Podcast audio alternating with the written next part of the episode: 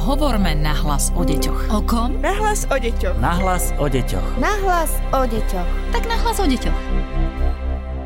Príjemný deň z nového podcastu Nahlas o deťoch. Tešíme sa, že sa spolu stretávame aj v novom roku. Pri mikrofóne je Darina Mikolášová. K dnešnej téme nás inšpirovalo to, že detská chorobnosť v posledných dňoch bola veľmi vysoká a aj keď sa dnes po prázdninách opäť začala škola a škôlka, niektoré deti predsa len zostávajú doma s respiračnými či inými ochoreniami. Budem sa rozprávať so psychologičkou Výskumného ústavu detskej psychológie a patopsychológie Juditou Malík. Vítajte. Ďakujem za pozvanie, dobrý deň. Dieťa, ktoré trápi choroba, to je dnešná téma. V tomto období sa naozaj mnohí bojíme o naše deti. Strhneme sa, keď náhodou dieťa zakašle, alebo keď zakašle v našom okolí niekto iný. Bojíme sa chrípky, respiračných ochorení. Predtým sme sa rovnako báli covidu. Čo tento náš strach robí s nami a s našimi deťmi? Mm, samozrejme, že všetci chceme pre svoje deti čo najmenej stresu do ich života, ale život bez stresu jednoducho neexistuje. Aj toto je v podstate len situácia, ktorá predstavuje len určité obdobie. Nech je situácia akákoľvek, oplatí sa staviť na súdržnosť v rodine úprimnosť, čo sa týka nových vecí a informácií a zároveň také pozitívne nastavenie. Pretože by som chcela upozorniť, že okrem toho, že sa dá preniesť z rodiča na dieťa je napríklad nejaká fóbia. Uvediem príklad, že mamička sa bojí hadov alebo pavúkov, tak eh, hoci dieťa netuší o tom, prečo sa ich mamička bojí, tak spustí ten istý jakot ako, ako mamička, keď nejakého pavúka uvidí. Tak zároveň vieme preniesť aj niečo, čo my psychológovia nazývame naučená bezmocnosť. To znamená, že keď sme v situácii, ktorú nevieme zvládnuť a niekto iný nám kvázi zahatí cestu alebo stretneme sa s neúspešným pokusom, aby sme sa z tej situácii dostali, naučíme sa byť bezmocní. Toto by bolo asi takéto riziko v mojich očiach, že keď naše deti uvidia, že prepadáme panike, respektíve padáme do silnej apatie, tak si deti môžu z tohoto vzorca správania osvojiť tieto atributy a používať ich neskôr. Predstavme si teraz konkrétnu situáciu. Máme ísť s dieťaťom k lekárovi. Ako ho čo najlepšie pripraviť? Deti najlepšie reagujú na hru a na rozprávky, teda nejaký príbeh. Takže mm, taká praktická pomoc e, je, keby rodičia kúpili ten klasický detský lekársky kufrík a s tým sa hrali. Dieťa si môže skúsiť ošetrovať e, svojho obľúbeného plišáka. A ďalšia taká záležitosť, ktorá sa dosť osvedčuje, sú rozprávky Niektoré sú klasické, ktoré môžeme vidieť rozpracované do písaného príbehu, čiže sú rozprávkové knižky, ktoré sa tomu venujú. Sú to celkom pekne rozpracované príbehy, ktoré pracujú o nejakom strese alebo strachu z toho, čo nás čaká u doktora. A takto si svoje dieťa, aspoň ja tak, e, cez takéto príbehy chystám na vyšetrenie u pediatra. Napríklad e, naposledy sme riešili odber vzorky z hrdla, že či to je angina alebo nie Povedala som, že teraz dostane teda takú špeciálnu paličku do hrdla a na konci tej paličky je taký špeciálne lepidlo na vírusy a na baktérie a že keď tam pani doktorka dá tú špachtlu až úplne dozadu do krku, tak na to lepidlo tam nasadajú tie bacily. Povedia si, a Mateko nám sem posiela nejaký cukriček, ideme ho ochutnať. A zrazu sa na to lepidlo nalepia. Pani doktorka tú špachtlu rýchlo vyberie a pošle to do laboratória. Takto som sa nejak rozprávala s mojim synom a bola pritom aj pediatrička a ona úplne žasla, že takto keď je to podané dieťaťu, tak to je super, lebo zažila ten efekt, hej, že už bola naučená, že keď dieťa plače, už začala vyberať nejaké cukriky zo šuflíka ako odmenu, ako nejaké bolestné. Ale keď videla, že moje dieťa sa strhlo tým príbehom, že som sa ho spýtala, že čo mu pomôže, mám ťa držať za ruku, ono prikyvlo. My sme proste ten odber spravili naozaj veľmi rýchlo. Mne sa napríklad tento týždeň stalo, že sme mali ísť so synčekom na odber krvi a pýtal sa ma deň vopred, či ho pani doktorka bude píchať. Ja som to samozrejme vedela, že áno, ale zároveň som vedela, že ho to vystraší. Povedať v tomto prípade dieťaťu pravdu? V tomto som tak presvedčená o tom, že povedať pravdu nám veľmi pomôže. Áno, je pravda, že deti sa potom vystrašia, ale zároveň majú aj čas na to, aby sa s tou pravdou nejakým spôsobom zmierili. A my sme práve pri nich, aby našli svoje stratégie, ktoré im ten strach pomôžu nejakým spôsobom odbúrať alebo prekonať. Takže keď sa nás deti pýtajú, či to bude bolieť, nie som zastanca toho, hovorí, že nie, nebude. Skôr som presvedčená, že má význam povedať, že môže to byť nepríjemné. Alebo povedať pravdu, neviem, nikdy som nezažila toto vyšetrenie. Sama neviem, že či to bude bolieť alebo nebude, ale viem, že je to potrebné. Získať dieťa zase tým príbehom, že na čo vlastne to vyšetrenie potrebné. Skúsiť si zistiť čo najviac informácií alebo poprosiť sestričku, nech obetuje 20-30 sekúnd a skúsi nám to niečomu pripodobniť, hej, že aký je to pocit. Aby dieťa malo čo najviac informácií, ktoré sú podávané, ale primerane veku. Takže žiadne také reči typu ale z teba neubudne, keď to prežiješ, alebo iní to prežili, tak aj ty to prežiješ, alebo vety typu už si dosť veľký na to, aby si to zvládol. Toto sú všetko výroky, ktoré dehonestujú dieťa. Že skúsme naozaj si uvedomiť, že tým, že zaklamem, nebude to bolieť, nebude to dlho, nič to nie je. Vlastne učím dieťa, že sa na mňa nemá spoliehať v situáciách, kedy naozaj pociťuje strach a všetky tieto rodičovské klamstvá alebo tieto milosrdné lži nehovoria o strachu dieťaťa, ale hovoria o strachu rodiča, ktorý sa bojí toho, že nezvládne svoj strach z tej situácie. Teraz som to povedala asi komplikovane, ale pointa celej milosrdnej lži kedy povieme deťom, neboj sa, nič to nie je, nebude to bolieť, je to len obyčajný odber krvi alebo obyčajné CRP. Tak eh, to nehovoríme tomu svojmu dieťaťu, ale hovoríme to sebe, pretože my ako rodičia sa tiež cítime nepríjemne, keď odvádzame svoje dieťa do ambulancie k lekárovi a vieme, že to bude predstavovať stres pre mňa, pre moje dieťa a že to bude predstavovať ten moment, kedy sme ako rodičia bezbranní a nemáme ako pomôcť svojim deťom a nevieme ich ušetriť tej bolesti. A vtedy sa dopúšťame tých milostredných lží. V tomto prípade sú však kontraproduktívne. Často sa hovorí o tom nepláč, veci chlap, alebo neplač, nebuď predsa baba.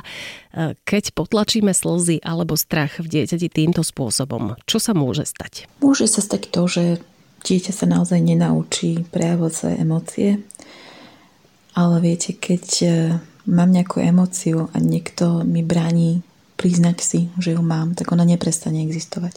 A keď sa tieto nevypovedané emócie nejakým spôsobom kumulujú a dieťa si vezme tieto aspekty správania, neplač, nerev, čo sa stiažuješ, nebuď baba, je za svoje, že sa podľa nich naozaj začne správať. Teda keď ho niečo boli, tak to nepovie keď sa cíti sám smutný, tak prevedie svoju pozornosť niekam inám. Keď si bude myslieť, že sa mu deje nejaká neprávosť, no tak na to nebude upozorňovať. Avšak, keď sa nenaučím pracovať so svojimi emóciami na emocionálnej úrovni, zostanú nespracované a niekde sa mi ukážu a najčastejšie práve v tele. Vtedy hovoríme o psychosomatike alebo o obtiažach, ktoré sa ukazujú na telesnej úrovni, hoci majú emocionálne pozadie a vtedy môžeme riešiť e, astmy, migrény, bolesti krížov, zaseknuté svalstvo, ťažký žalúdok a potom je taká celá línia psychosomatiky, ktorá sa venuje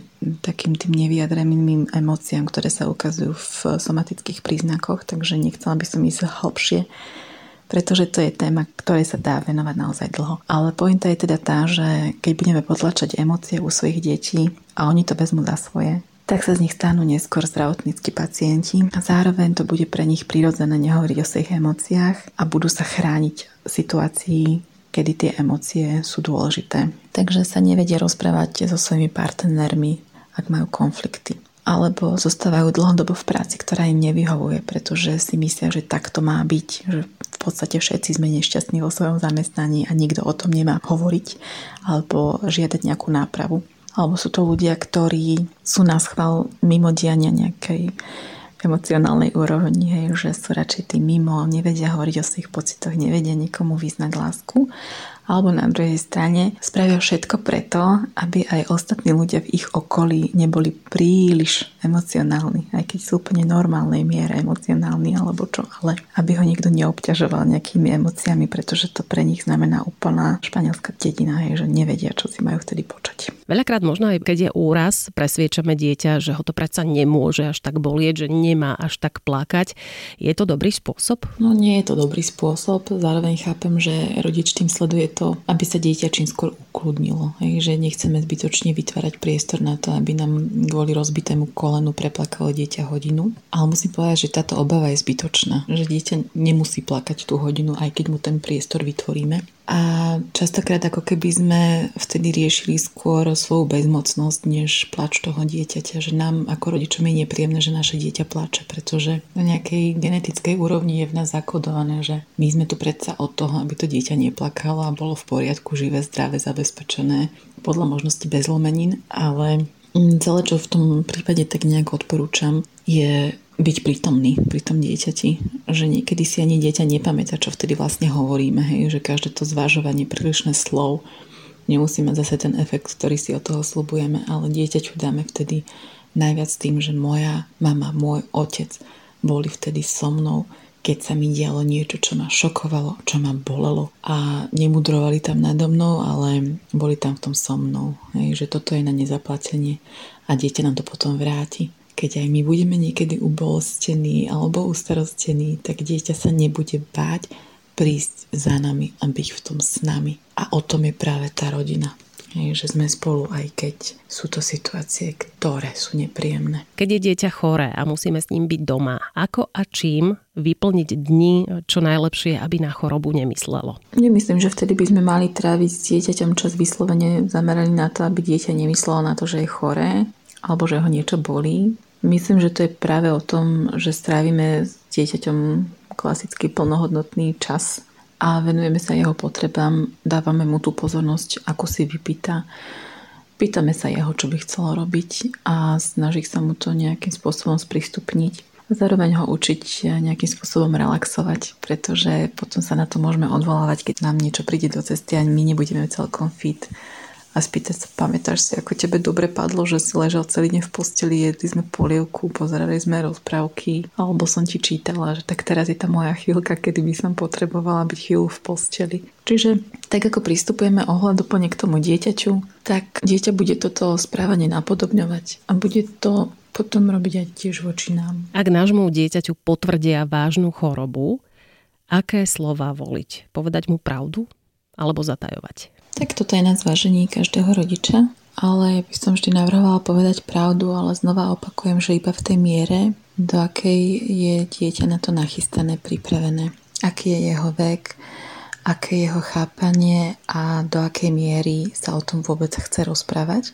Ja si uvedomujem, že je veľmi ťažké hovoriť o zlých správach eh, s dospelým, a o to ťažšie s dieťaťom, ale myslíte vždy na to, že deti nie sú hlúpe a oni veľa vycítia. Deti si všímajú, že či nás uvidia smutných v kuchyni večer, keď ich uložíme do postele a oni ešte tak načúvajú, že čo robíme my, alebo zachytia nejaké útržky rozhovorov, keď telefonujete so starými rodičmi. A bol by naozaj nefér hovoriť o nich bez nich. Takže ja tak radím vytvoriť si takú priateľnú atmosféru, čiže aby dieťa nebolo hladné alebo unavené, aby tam nebolo veľa rušivých vplyvov, že nech to nie je v čase, kedy čakáte súrny telefonát a podobne. A potom začať rozhovor a hlavne nechávať priestor na otázky. Takže povedzte maximálne 2-3 vety a dajte priestor, že či sa dieťa chytá alebo nechytá. Viem si to predstaviť napríklad, že tak, Zlatko, volal pán doktor a vyzerá to tak, že predsa len musíme ísť do tej nemocnice. A dieťa tak spozoruje, ako sa pri tom tvárite, alebo aký máte hlas, či ste nahnevaná alebo smutná. A keď dáte túto chvíľku ticha a dieťa to nevyužije otázkou, tak môžete pokračovať ďalej a môžete hovoriť o sebe, hej, že ja mám pocit, že by sme to mohli zvládnuť a získavame ďalej dieťa spôsobom, aby sa pýtalo. Ak sa naozaj pýtať nechce, je to úplne v poriadku, rozhovor ukončíme, ale myslíte na to, že dieťa sa k tomu ešte bude vrácať svojim tempom, môže sa k tomu vrácať e, pri hre, alebo môžete zachytiť, že o tom hovorí niekomu tretiemu, kľudne aj cudziemu človeku na pieskovisku. Hej, že deti majú také tie svoje mentálne pochody vnútorné, ktoré je ťažko pochopiť, ale spracúvajú to so svojím spôsobom a majú na to právo. A buďte vy tým rodičom, ku ktorému dieťa môže prísť a pýtať sa. Ako to je naozaj to najväčšie, čo môžete tomu dieťaťu poskytnúť, pretože ak by ste zahmlievali alebo klamali, dieťa sa to jedného dňa dozvie a bude teda veľmi sklamané a stratí voči vám tú dôveru a to je veľké riziko. A teraz si predstavme, že nás čaká napríklad operácia, ani nie tak nás ako naše dieťa. Ako vysvetliť dieťaťu, čo sa s ním bude všetko diať? Ja navrhujem dieťa čo najviac pripraviť tým, že sa o tom budeme rozprávať alebo sa hrať na tú situáciu s tým lekárskym kufrikom a zároveň čo najviac zaťahnuť ho do príbehu v tom zmysle, aby cítilo, kde je jeho miesto a za čo je vlastne zodpovedné alebo prečo je dôležitá tá konkrétna operácia alebo to vyšetrenie. Takže keď e, nás čaká, ja neviem, výber slepého čreva, tak hovoriť o tom, akú funkciu má črevo a čo sa deje v brúšku, keď jeme a čo nás ešte môže stretnúť, ak by sme nešli na tú operáciu.